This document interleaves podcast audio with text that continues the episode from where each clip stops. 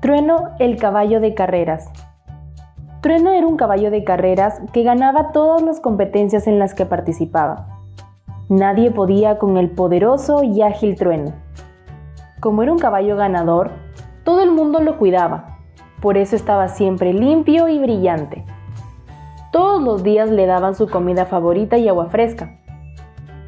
Pero un día hubo un incendio en la casa donde vivían los humanos.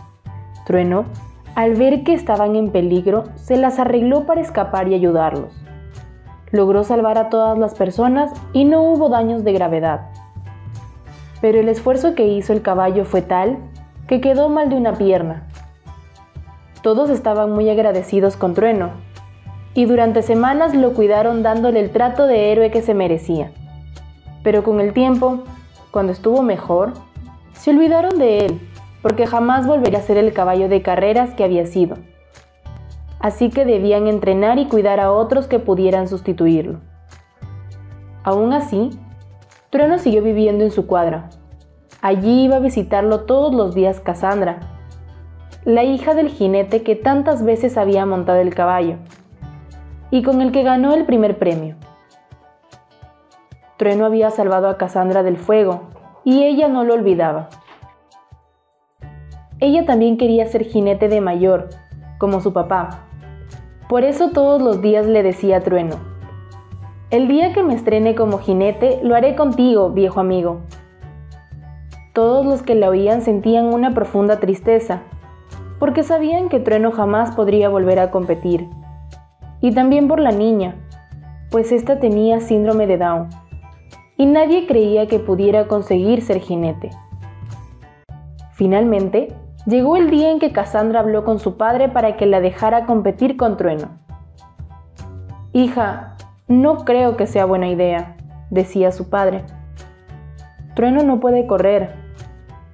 Déjame, por favor, se lo he prometido a Trueno, dijo la niña. Se merece una última carrera. El padre accedió a pesar de todo. Sonó el pistoleo de salida. Todos los caballos salieron corriendo. Trueno salió también, pero no podía galopar. Ni siquiera podía trotar. Ánimo, amigo, decía Cassandra.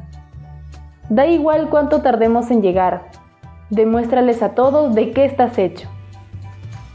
Animado por la dulce voz de la niña, Trueno caminó tranquilamente hacia la meta, erguido y elegante como siempre había sido, llevando orgulloso a aquella muchacha que tanto amor le daba.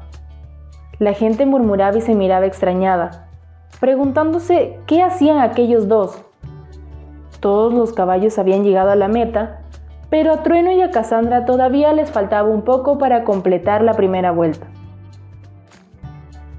Enseguida empezó a correr de boca en boca la historia de Trueno y Cassandra, y no tardaron mucho en empezar a oírse aplausos y gritos de ánimo. Así fue como llegaron a la meta, entre vítores y aplausos. Incluso los jinetes se unieron a la ovación.